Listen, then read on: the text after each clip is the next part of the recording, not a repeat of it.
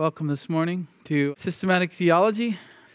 Let's begin this morning with prayer.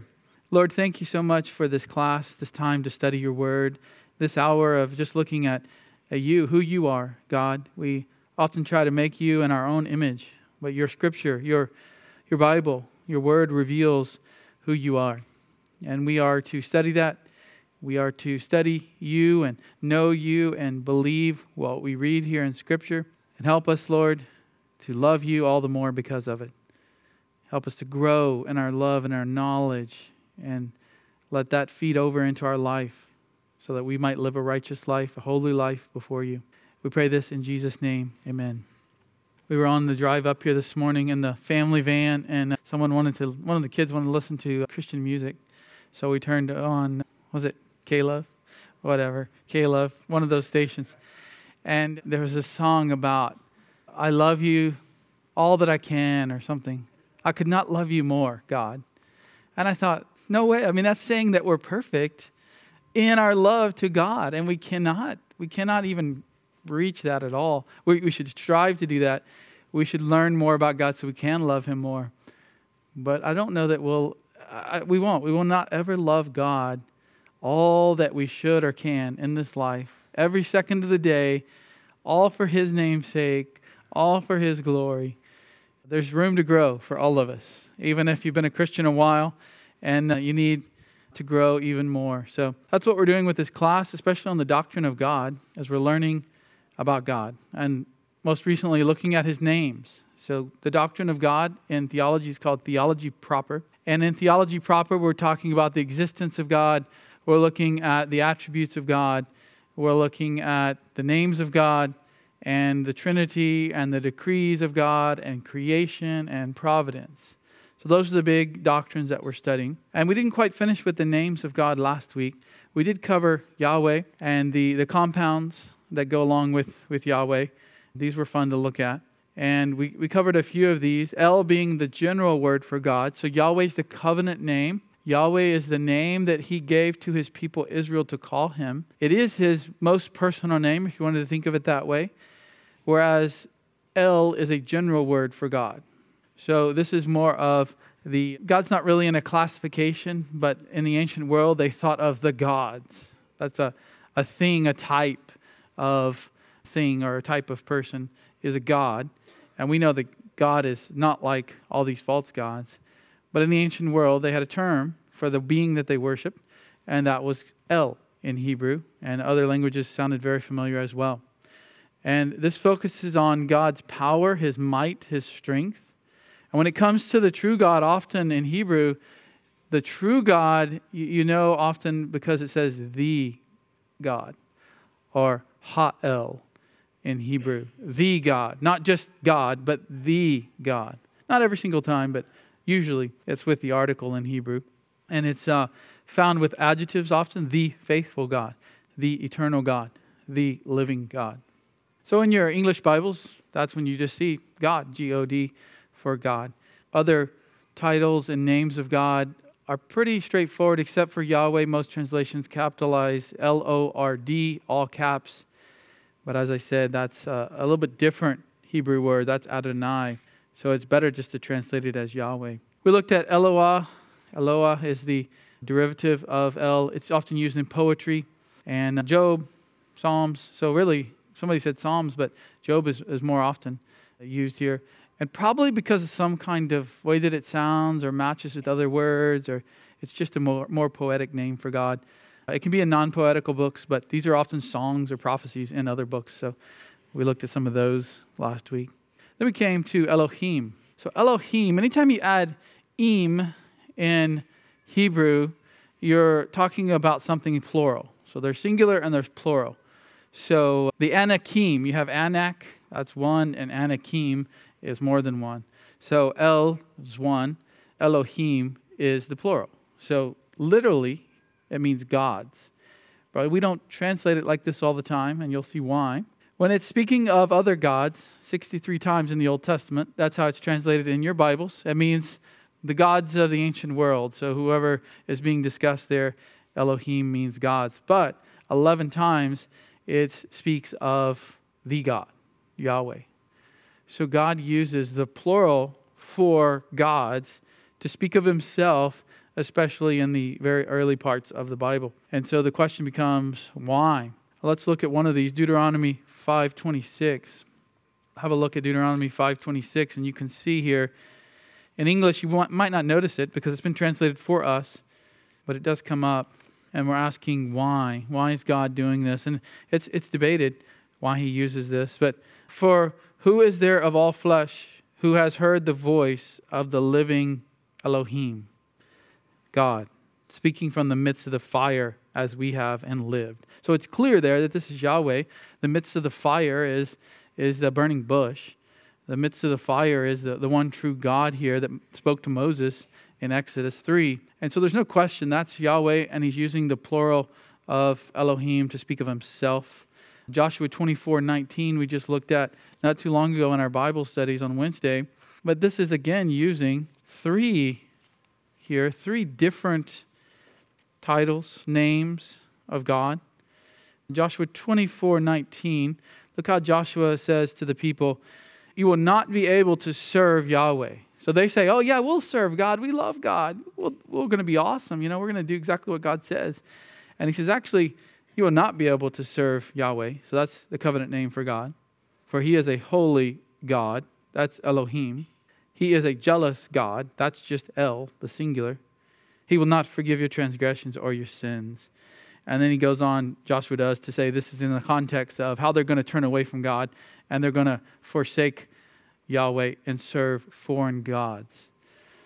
So we're already seeing just with those two verses a little bit of the context of Elohim being used to contrast with the rest of the world, with all flesh, with the other gods.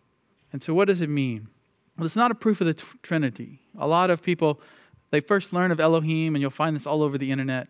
It proves the Trinity because Elohim is plural, the Trinity is three persons, one God, so therefore that's a proof of the Trinity. Well, it's not, first of all, because Elohim is more than one God, when, when that's used for the plural gods of the ancient world. So there's not three gods in the Trinity, is there? One God. Trinitarian doctrine, which we'll come to in a few weeks. One God, three persons Father, Son, and Holy Spirit. So it's not a proof of the Trinity. People, the reason people say it is, and they really like it, because it shows up right here in Genesis 1:26. And God said, "Let us make man in our image, according to our likeness, so that they will have dominion over the fish of the sea and over the birds of the sky and so on." So Elohim there at the beginning of verse 26, and then it says our image. Now, our you could maybe use as an argument in the big scheme of things for the Trinity, because our is is plural a plural pronoun. But Elohim is not a good argument to use for the Trinity. And what about the other 63 times it's used to speak of false gods? So let's not uh, use things we don't need to prove the Trinity. We have plenty of verses to prove that. So what is it? Probably it's the plural of intensity, fullness, richness. The God of all gods, the God above all gods, the God over anything man can come up with is the idea. In comparison to man or the creation or false gods, God is the fullness of God. There is no comparison to him. I thought I like to think of it as when Elohim is used, the idea here is that he is God and he blots out, he wipes out, he removes from the chalkboard all other comparisons. It's a plural of intensity. Kind of like the, the, the plural we, the royal we. You know, the queen says we, or when it was the queen we pronounce such and such. Well, it's just her, right? Why was she pronouncing all of these things in the plural? And I used to have a friend a long time ago. He always talked in the we. And I thought he was talking about his wife and his family. He says, You know, we're coming over. And so we got the house ready for the family to come over, and it was just him coming over. And it was, it was kind of strange. You just got used to that. And uh, he would say we for himself. He, I guess he was royalty, the royal we. Sometimes it's used of false single gods. So Elohim sometimes can be used for named gods in certain historical texts in the Bible, like Dagon, Milcom, Baal. So uh, just have to be careful in how we think about this. I, it's a title, again, it's not a name. The word God is a title. His name is Yahweh. Most of the rest of these are titles. they become like his name because we use them so often. And so God can be used, the word God can be used to describe false gods or the one true God. So context. Context is so key. You've probably heard that around here. Context, context, context. Who are we talking about here? What's under discussion? And even in the Psalms, you have this idea of you are God's. And Jesus uses that. And so there, the idea is more of you're a judge. You're, you're in the sense of a, a ruler. Uh, God's being used to describe the rulers in ancient Israel. You can add some compounds to El and Elohim. You've probably heard of El Shaddai. Shaddai is Almighty, so this is God Almighty.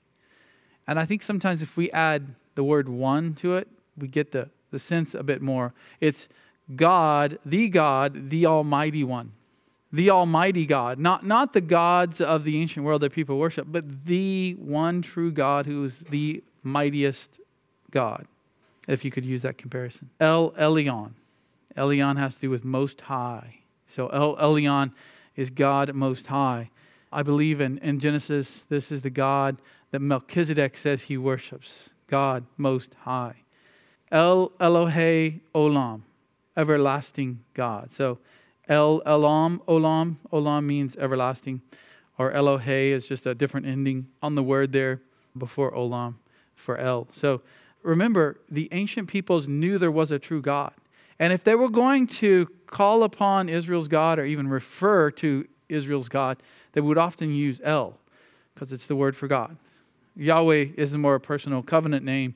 Not everyone knew Yahweh's name. Some, some Gentiles did, and, and they not as a saving God, but they knew of God and they spoke of the God of Israel in the name Yahweh. Uh, here's a combination El or Elohim, Kayim. Kayim, Im being plural, or Kai. This refers to the living God. Kai being life. So it's this is the God that's living, not the God that falls over. You know, is it Dagon who falls over and his arms and head falls off? You know, he's a he's a dead God. This is the living God. And Jesus makes a, a lot a lot out of this in the New Testament. God is the God of the living. That Abraham, Isaac, and Jacob are with God now because he's the God of the living. He's the living God over people who live forever with him, like Abraham, who's in heaven with God at the time Jesus is speaking to the Pharisees. Okay, what are some other names and titles? Maybe not used quite as often, but they do come up with they do come up in the Old Testament. Adon or Adonai. This is translated Lord, and that's correct because it's a recognition of superiority or master is kind of the idea. The, the one who controls all things, the one who rules over things, the master of the slaves or servants. Tsur, Tsur is rock.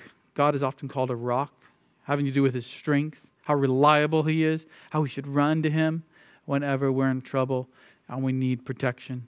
Ab, we get later Abraham, Abraham. Ab means father.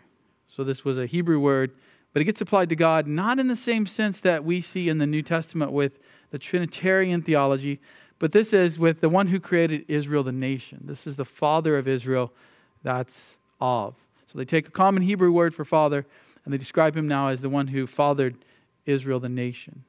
In the New Testament, the word father will take on even more meaning when it comes to the Trinity, Father, Son, and Holy Spirit. So in the Old Testament, don't, don't make the argument, oh, there's Father there, that's proof of the Trinity. The Trinity is not fully revealed until the New Testament. Yes, there are hints, like in Genesis 1, our image, our likeness. God's not talking about the angels there. When I first read the Bible as a new Christian, I thought, oh, that's neat. Be made, we are made in the image of God and the angels. No, the our in Genesis 1 and 2 is God speaking of himself. So that's a good argument for the Trinity. Uh, but we need the New Testament to have the full revelation of the Trinity. Any questions on the names of God? You learned some Hebrew words, some Hebrew letters. and go home and use God's name in Hebrew now. Let's talk about God's attributes or perfections.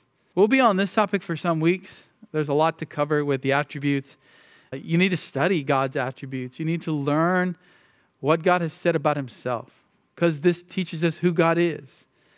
This teaches us who the God that saved us, the God we worship, truly is. And that helps us to know Him, to live accordingly. Uh, I had a seminary professor who went for a walk every morning. He would pray through one of the attributes of God, and he would, he would try to recall all the Bible verses dealing with that attribute. And he did that in a rotation every 14 or 16 weeks. So, the attributes, also called the perfections. The famous A.W. Tozer said, What comes into our minds when we think about God is the most important thing about us. And, it sounds like not that profound of a statement, but when you think about what he's saying here, when you think about your image of God, do you want the right image of God in your, in your concept, in your mind? Do you want the right thoughts of God? Or do you want to just create God however you would like? Has anyone ever heard, you know, that's not the God I worship? Or the God that I worship would never do that? Or my God is a God of love. Usually in, in reference to somebody's sin. You know, my God is a God of love. Or some people will say there's no hell, there's no wrath, there's no eternal punishment because my God is such and such. Well, we don't care about what your God is, we care about the God of Scripture. If your God is the God of Scripture, then we care. But if not, we need to tell you who the true God is. In modern American Christians, it shouldn't surprise you, but it might, that people make up God in their own image. People make up God in their own image. And the most common concept of God today is this idea of whatever we want God to be. Typically, we pick a few attributes we really like, and that's our God. And the other attributes, well, that's for those fire and brimstone churches who preach the Bible. What is an attribute? It's perfection. I like the word excellencies. Perfection is good too. More commonly, attributes is used, but excellencies is a great idea here. It is God's excellencies, those excellent things about Him that make Him God. It's who He is. Also, you could use the word characteristics, it's a little more bland. Virtues, although that's not the best word, but it, it does get at the point. Uh, usually, virtues are used to describe the good moral attributes. Some of, some of God's attributes, though, aren't so much virtues in the sense of good moral things, it's just who He is. Uh, the essential characteristics of His nature. And when we study these, if you come across one you don't like, God's justice, or maybe you wouldn't say you don't like it, but it, it rubs you the wrong way, God's righteousness. You can't take one of those attributes out and he still be God. This is who God is. We can't take them out. Now, some people will classify them differently and combine them together. So some will have, you know, 16 attributes, and others will have 20, and others will have 25 or whatever. It depends on how you slice and dice it. Is mercy and grace two separate things? Is mercy and grace the same? Is truth and faithfulness two separate things when it comes to attributes are the same? The point is, you cannot remove who God is and he still be God. It's impossible to even do that. But in your own mind, think about that. You cannot take out one of these attributes. It does not work like that. Here's what Francis Turretin in the 1700s said. He said, The divine attributes are the essential properties by which He, God, makes Himself known to us. And He makes Himself known to us because we're weak, and those by which He is distinguished from creatures. So God is revealing himself to us. God is teaching us who he is through these attributes. We would uh, be very unwise to not study these. Even if you weren't taking this class, just reading through scripture is going to help you get to know who God is by studying these.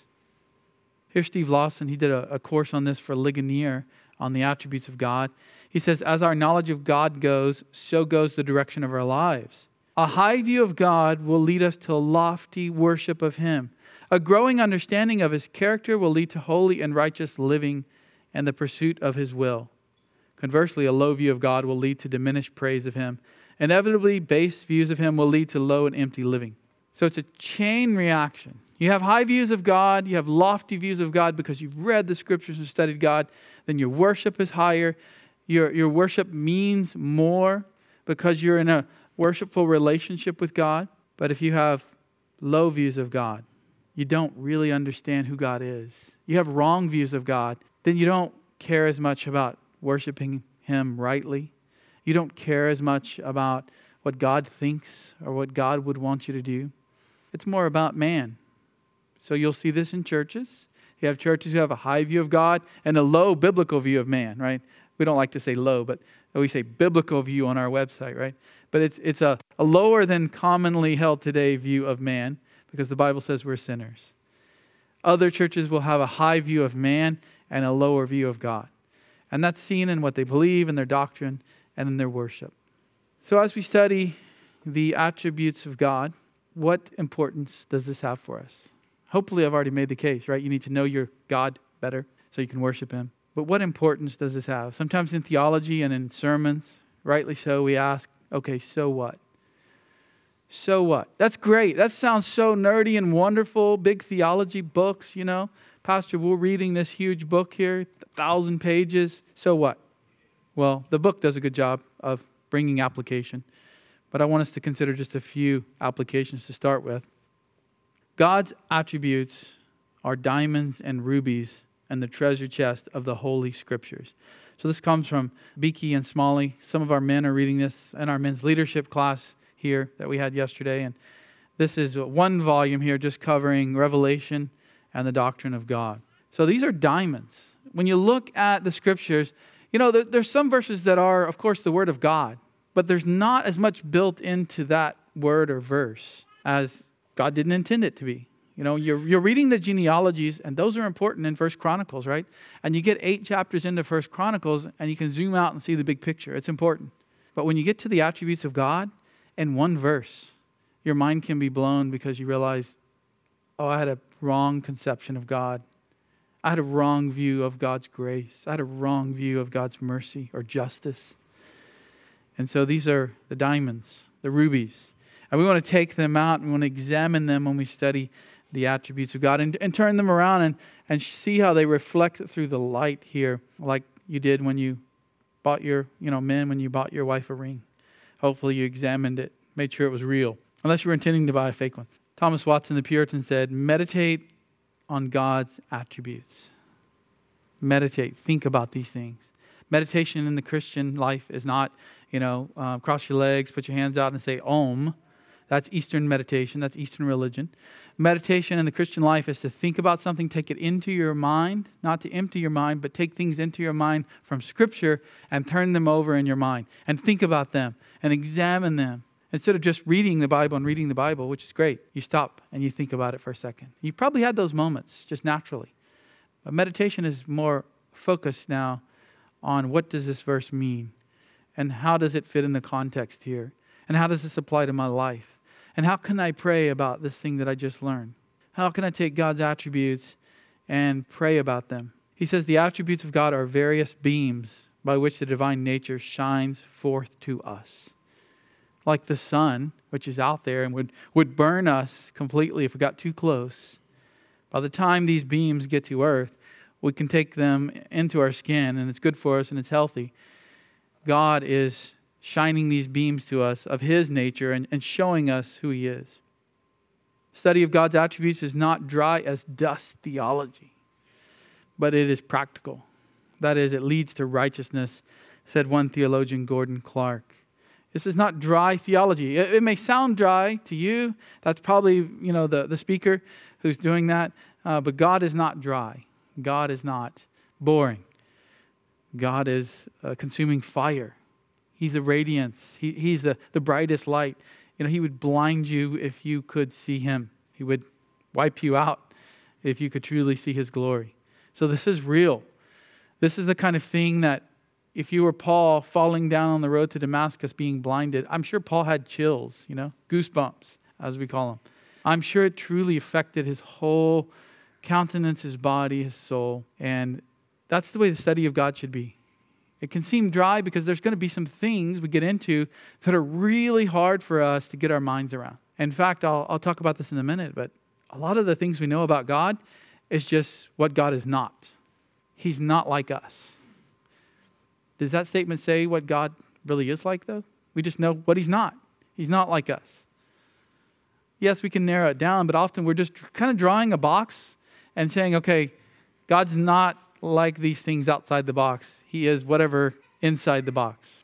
So there's different ways you can categorize these attributes. If you're if you're at home and you've got, let's say, some books, some of us have books, some of us have too many books. How are you going to organize those books on your bookshelf? Well, you can organize them by author's last name, and that's really going to be hard. If, if for, me, for example, if I'm studying the doctrine of God, now I've got to remember, okay, who who wrote that book? Let me look author's name by alphabetical order. It takes forever. I'm not good at that. Or you could orga- organize them by category. The doctrine of God's on this shelf, doctrine of Christ on this shelf, New Testament commentaries over here, Old Testament commentaries over there. Or you could organize them by the, is it the Dewey Decimal System? Is that right? Dewey Decimal System? And some people do that. They get so many books that they organize them by that method. And, you know, 8.5.6 is over here and so on. So there are different ways to organize things.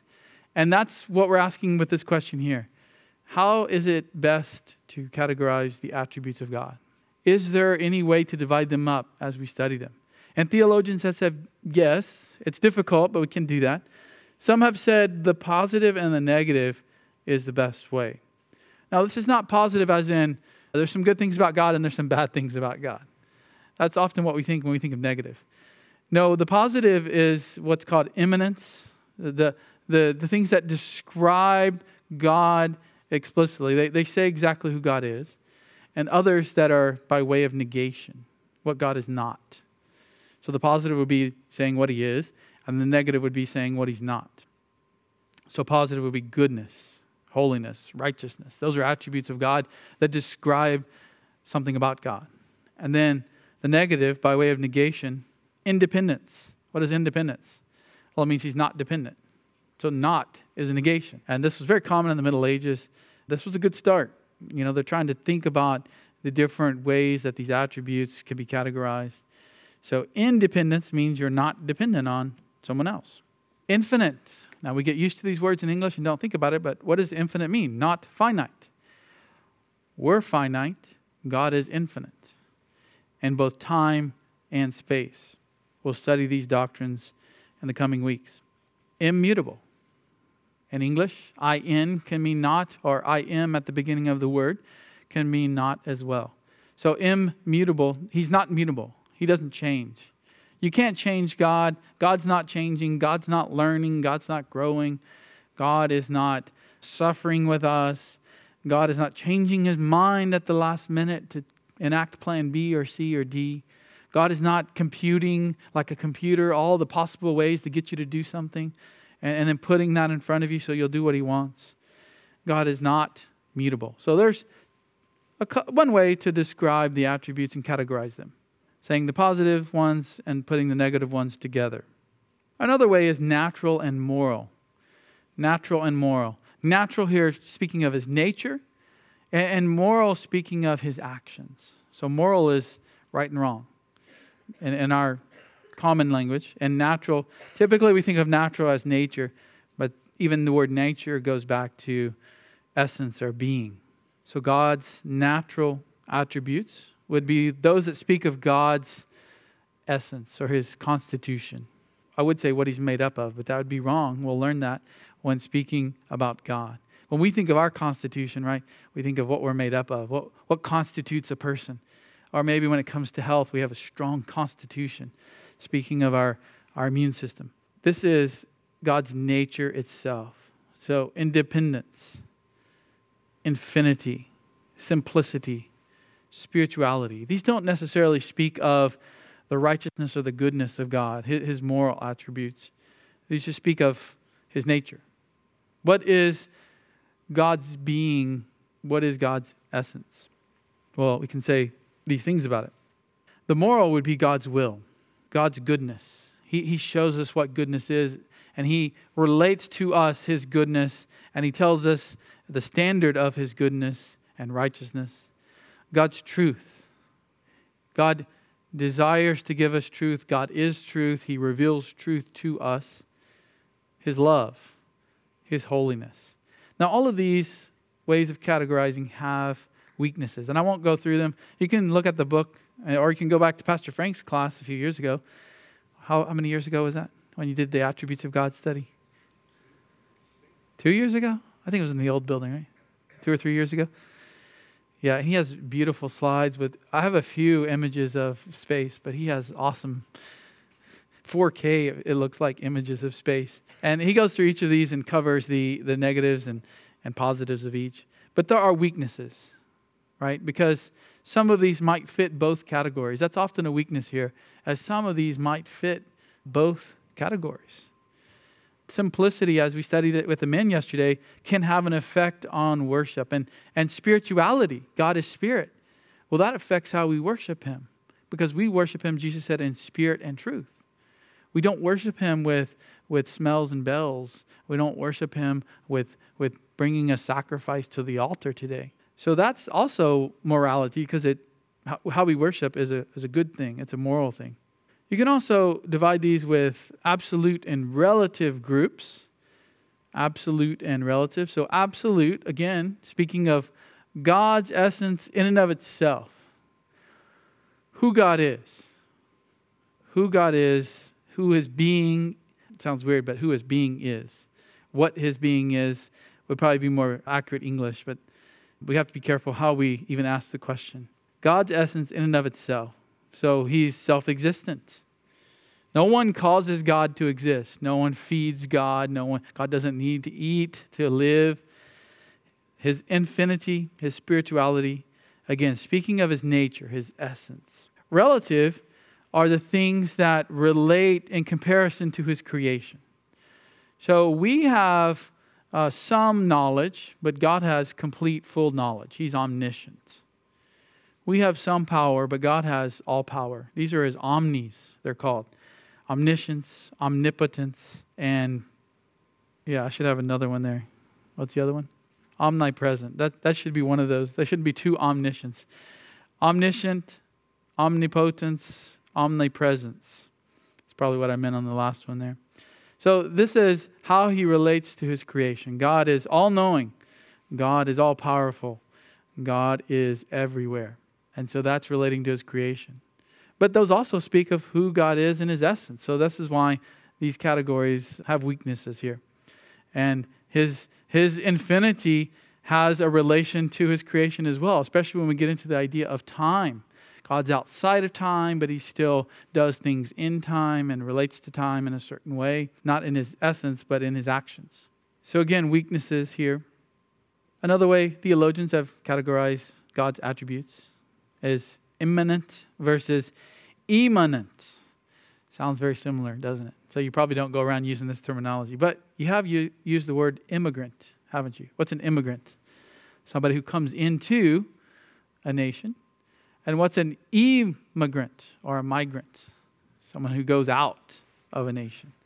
So, immigrant is speaking of his attributes within himself, immanent, his outward actions towards others. So, immanent in God, his immensity, his eternity, his simplicity. And as you can see, a lot of these are dividing down the category of are we speaking of God's nature or God's uh, actions, even though all of these are God's nature. It's hard for us to see how immensity is in action. Emanant, with an E, produces things out from God omnipotence, goodness, justice. So that's one way to think of it. I think there's obviously there's weaknesses here. If you read the book, there's a lot of different ways to categorize this. Another weakness is who uses those words today? Only theologians who were really nerdy theologians. And to say that that God's attributes are just looked at as producing something. Is looking at the final product and not the nature of God, which is what the study is about. Okay, so are you stretching your mind yet this morning? We're going to stretch it even more as we go through the different attributes. Some are just really hard to think about. And a lot of this feels abstract. It's not completely abstract, but we are trying to just think about God. How do we think about God? How do we organize? That's what theology does.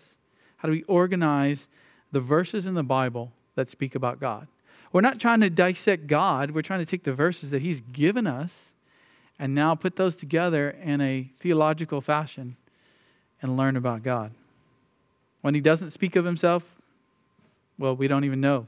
So we can't try to dissect him in that way. This is the best way, I think. It's the easiest for us to understand. It still has weaknesses, but the communicable and incommunicable attributes. Communicable. If you have a communicable disease, what is that? You can spread it to somebody else, right? Communicable, communicable diseases. We learned a lot about three years ago, didn't we? You can you can spread those to other people. Incommunicable are not being spread. That's a, a disease that you have that's not being spread. That's one way we use these terms today in, in medicine. But when it comes to the attributes of God, communicable are the ones that we have as God has, but not the same level. So we have power, God is all powerful. We have knowledge, God knows everything. So there's some relationship there. Incommunicable, as you can imagine, are those things that we do not have at all that God has. So, unique to God. They're unique to God. Only God has these attributes. Only God is simple. He's one, He's, he's unified.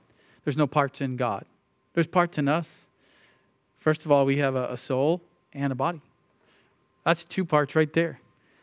And then when it comes to the body, we got a lot of different parts, don't we? We can, we, can, we can lose a finger, but you're still yourself, even if you lose a part. God doesn't have parts, and if you were to take any of these attributes out, as I said, it, it wouldn't be God. But we can, we can lose body parts and still be ourselves. Communicable attributes, these are transferable in part to humans. Not that God does this in your lifetime, but transferable in the sense that He's designed His creation to have similar and, in analogical terms, attributes, but only in part. When we speak of God's attributes, they're, they're infinitely greater.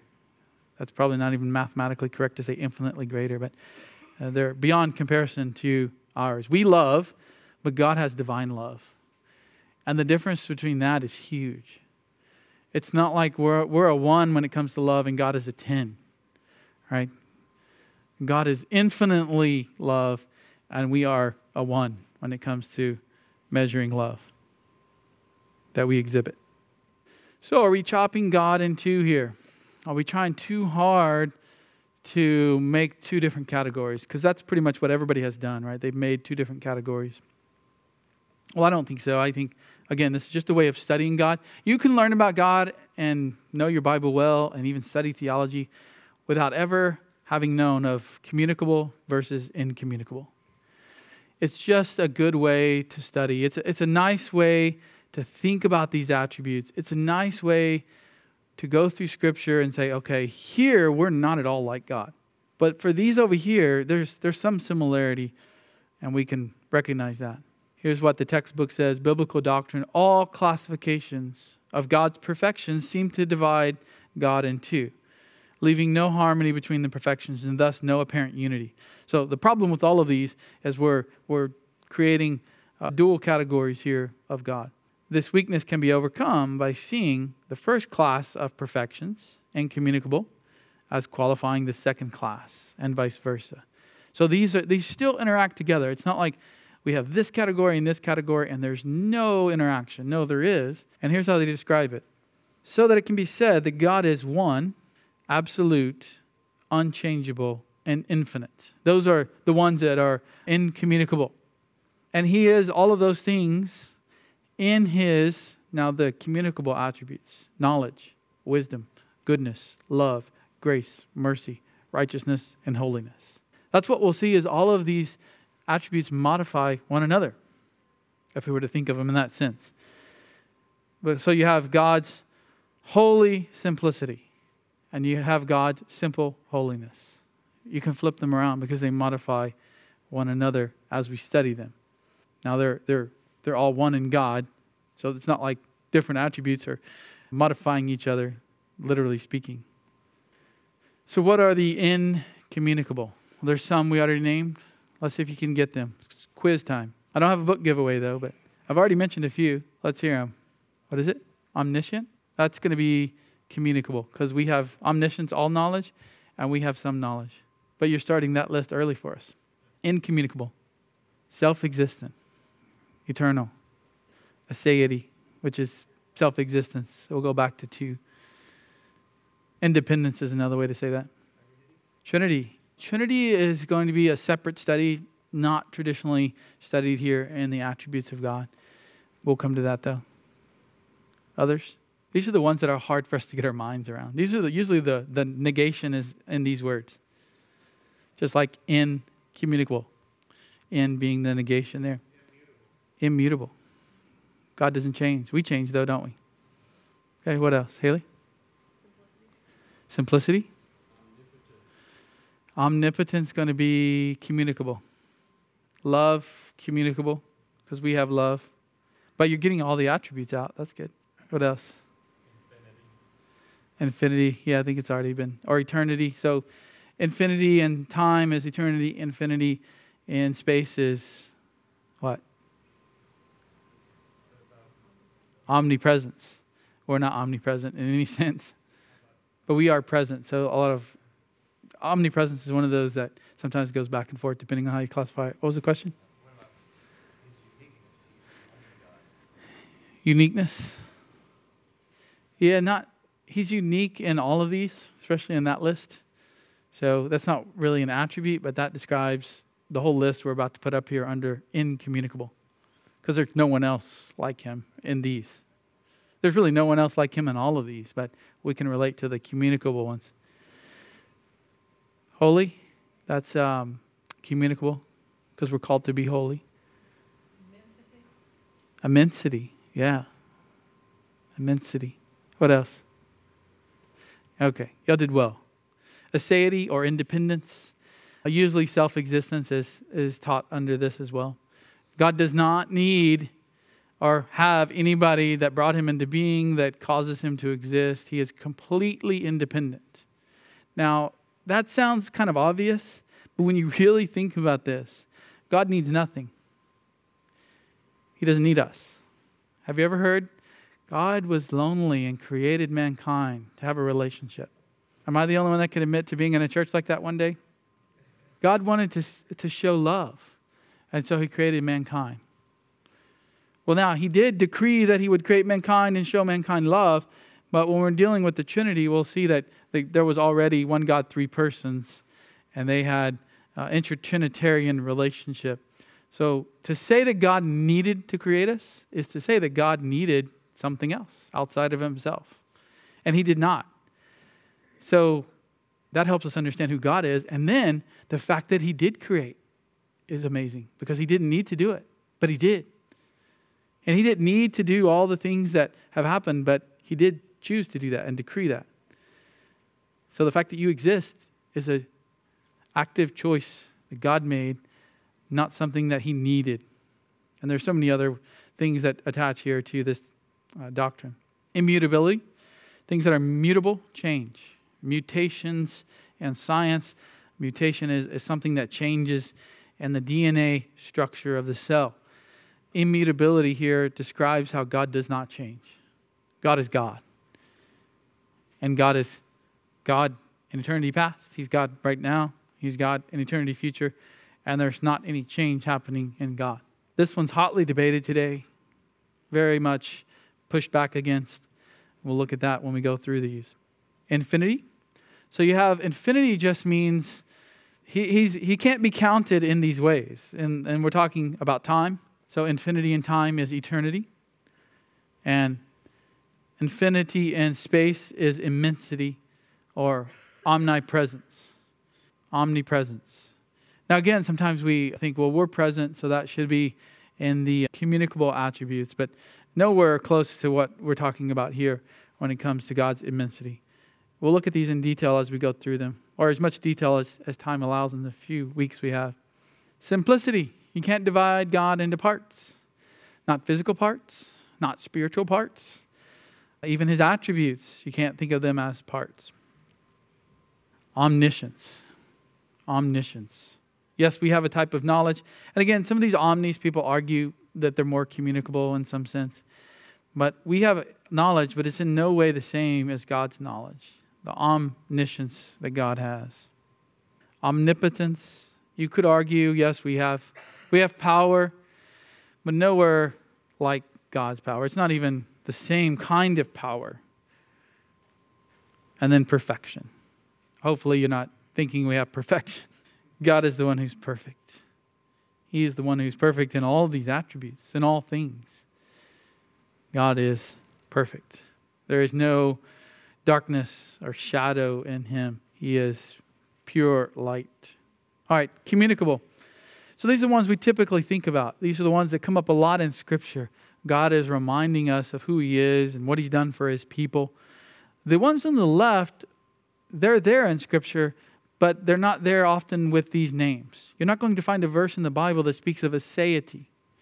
You will find verses in the Bible that teach about the doctrine of aseity, what we call aseity, which is Latin for independence. He does not need anything.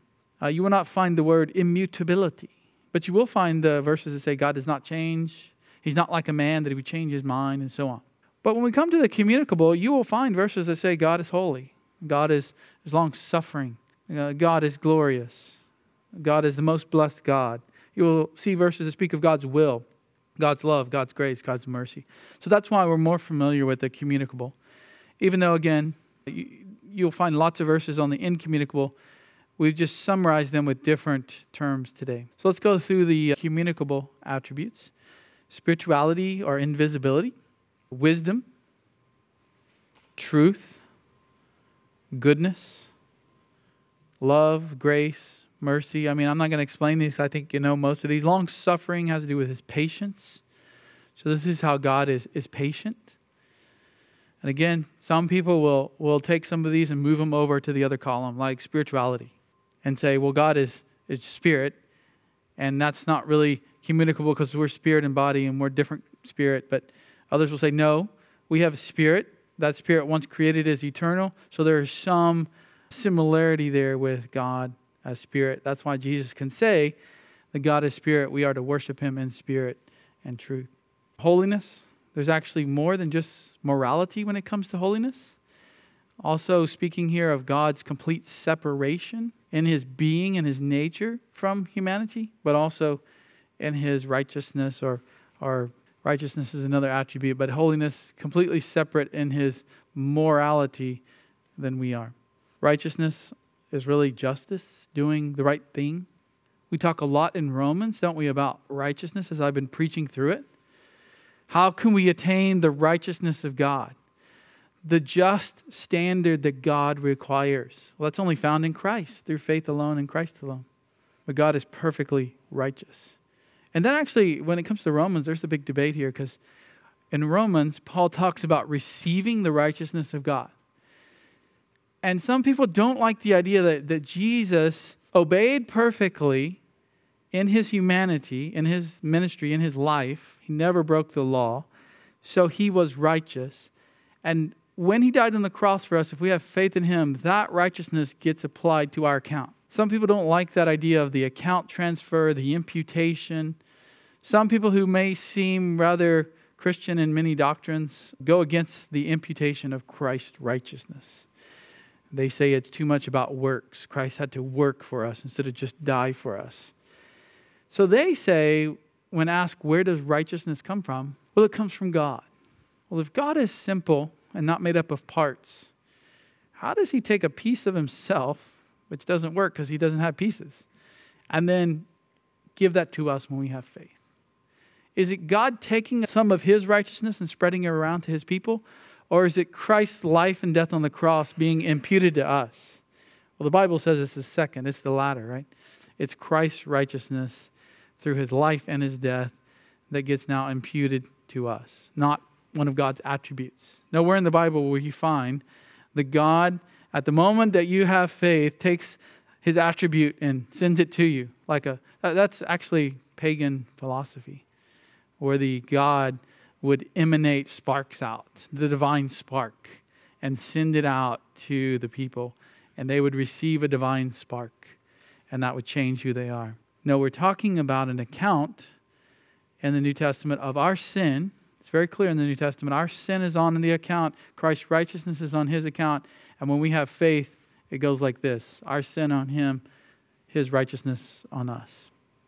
Not speaking of the attribute here of God. All right, jealousy. God is jealous or, or zealous for his name. He's not going to let someone else or some other false God or some mankind be uh, more glorious than him. He has a jealousy for his name. It's hard for us to conceptualize that because we think often in our human terms of jealousy. God has a will, He has a desire, God's blessedness, and we'll define in more detail what that is and look at those verses as we will all of these, and God's glory. So God has glory. Not just high and lifted up, majestic glory, but He literally radiates glory.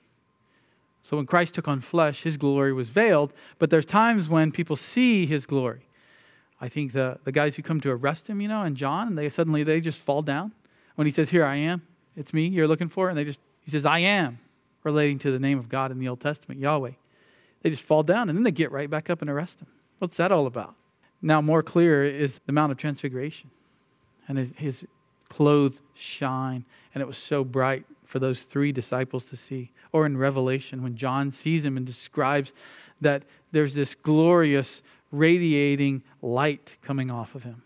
That's God's glory. Okay, so the big question, we'll come back to this when it comes to simplicity. How do we relate these attributes to one another? Are there pieces of God, kind of, you know, like a Rubik's Cube, and there's different shades of colors here? No, that's not the right way to think about it. They are not parts of God. So his attributes are not parts of him you can't take off a part and examine it. We examine the scriptures that speak of it, but it's not a part of God. God is fully each of his perfection. Again, hard for us because we're not fully any of these things. Even the communicable attributes, we're not fully love. We're not completely righteous. Now, we're declared righteous in Christ as a believer, but that's different than in your nature being righteous. This is straight from the book, but these are, these are so good, nice, succinct explanations here. God's perfections qualify each other. So we've already looked at that. Right? God's holy righteousness, God's righteous holiness, God's holy spirituality, and so on. So I'm not sure how we would do that in English grammar rules, but string all of those together, right? All the attributes and then put the one at the end. That's the the noun, and then all the others are adjectives. That would be fun. Not really. Okay. God's perfections are active, never passive. It's not like God turns off one of these at a certain time. They're not, God's not a God who sleeps. You know, the ancient people, when they came up with their God to worship and built their idols and so on, their God slept. You know, their God went to the bathroom. Their God ate food that they put out on the altars. But really, the priest ate it, but they thought of their gods as eating food. God is, is always active. He, that means he's always independent, he's always righteous, he's always holy. Now, there are times and places where God does not manifest that to his people, where, where Jesus took on flesh and his glory was veiled, but he was still glorious. It was just not being manifested so that those people could see it. Uh, God is always these things, and they're active. He's, he's pure, active essence and being, and all these attributes.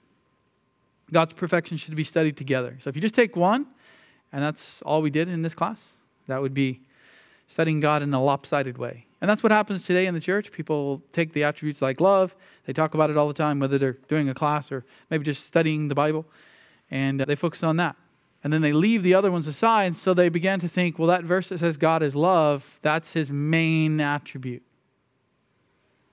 But if God doesn't have parts, does he have a main attribute? Does God have one main attribute? No, because he's fully all of them. To have one main one would be, one would be more full than the other. That doesn't even work. Also, when we see one mentioned more in Scripture, that's because God wants us to know that in that situation. And so, love and righteousness are ones that are mentioned a lot in the Bible. Why? Well, it's not because those are somehow a, a bigger part of Him, because God's not made of parts, but it is that God wants us to be reminded of His love as we're suffering under discipline, as we sin. You can think of God's, you know, aseity when you sin, and that can have implications. But when you think of God's grace when you sin, That's a, that's a different, heartwarming reminder than maybe God's aseity is. Although they all, again, are the qualifying one another. They are reflexive, reflexive. So God is the object. We cannot say, well, God has love because of us. He has to have love so that he can express it towards us. Love's not love unless it's expressed towards us. No, God is love. Before we were ever brought into existence, God was, is, and will be God. So God is love and God existed before creation, he doesn't need creation to have the attribute of love. The ultimate object is himself, glory, himself, righteousness, himself. So he is the, the ultimate object of all of these perfections. That's different than what you hear in Christianity today.